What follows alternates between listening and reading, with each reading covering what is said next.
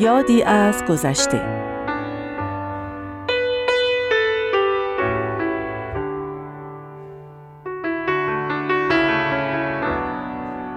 فراز و نشیب زندگی.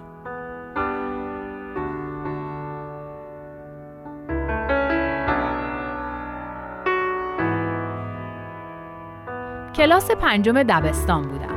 بهناز یکی از همکلاسیام جشن تولد گرفته بود و چند تا از ما بچه های کلاس رو دعوت کرده بود.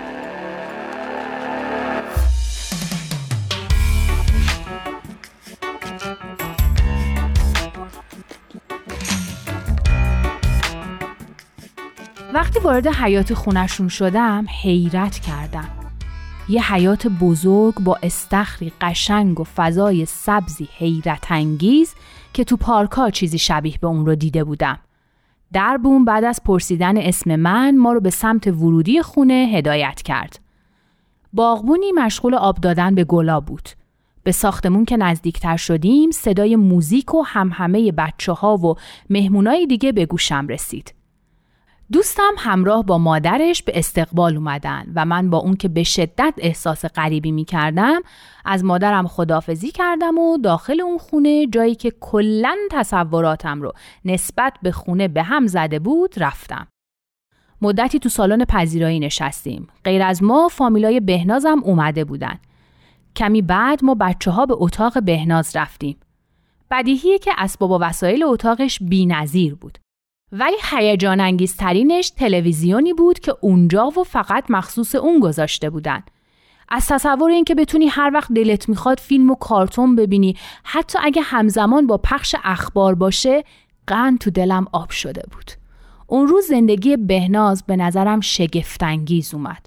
بعد از اون بارها و بارها به خونه های دوستای دیگم هم رفتم که زندگی مشابهی داشتن ولی هر بار برام عادی تر می شد. حتی سالها بعد که خودمونم از اون تلویزیون های پورتاب تو اتاقمون داشتیم اون حس رو نداشتم. اون سال من برای اولین بار بود که یک زندگی متفاوت رو از نزدیک می دیدم و همین منو شگفت زده کرده بود.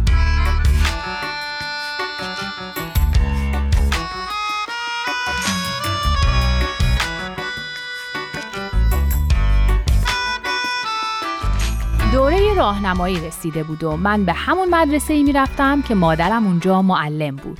اون معلم محبوبی بود. بارها شده بود نگاه حسرتوار بچه ها رو به خودم می دیدم. بارها میشنیدم که به من می‌گفتن خوش با حالت که همچین مامانی داری. از نظر اونها من زندگی شگفتانگیزی داشتم. مامانی داشتم که منو با ماشین تا تو حیات مدرسه می برد. خیلی شیکپوش و برازنده بود. معلم فوقالعاده مهربونی بود. به درد دل شاگرداش گوش می‌داد و حتی ساعتهای بعد از مدرسه برای حل مشکلشون به خونه هاشون می‌رفت. خلاصه یه کاریزمایی داشت که همه بهش علاقه من می شدن. از طرف دیگه مامان اغلب از مدرسه که میومد خسته بود و دیگه رمقی نداشت. خیلی نسبت به اصول سختگیر بود و زود هم از کوره در می‌رفت. من اون زمان به عنوان یه دختر دوازده ساله بیشتر این جنبه زندگیمو می‌دیدم. زمان که گذشت حقیقت برام روشنتر شد. اینکه داشتن والدینی اصیل و با فرهنگ می‌تونه تو رو تو مسیرهایی از زندگی قرار بده که بتونی خودت رو بهتر بشناسی و نهایتا اینکه می‌تونه چقدر زندگی رو برات شگفتانگیز بکنه حقیقتی انکارناپذیر بود.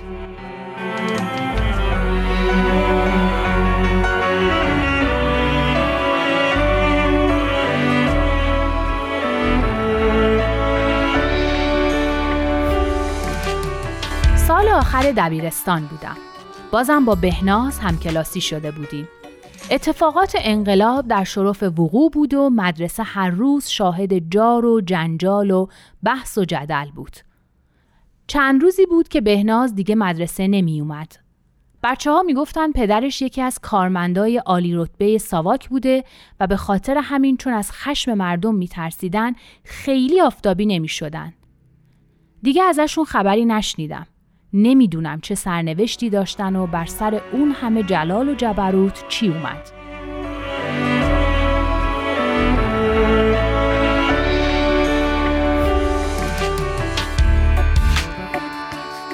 کمی بعد از انقلاب مادرم پاکسازی شد. همکاراش متحیر و غمگین و کمی هم شرم زده باهاش خدافزی کردن. شاگرداش با اشک چشم بدرقش کردن. باورشون نمی‌شد که اون دیگه معلمشون نیست. بعضیاشون هرگز ارتباطشون رو با ما قطع نکردن و به خصوص روز معلم حتما به دیدنش می اومدن یا باهاش تماس می گرفتن. به نظر من زندگی همه انسانها به نوعی و در بازه ای از زمان می‌تونه از نظر عده ایدئال به نظر بیاد.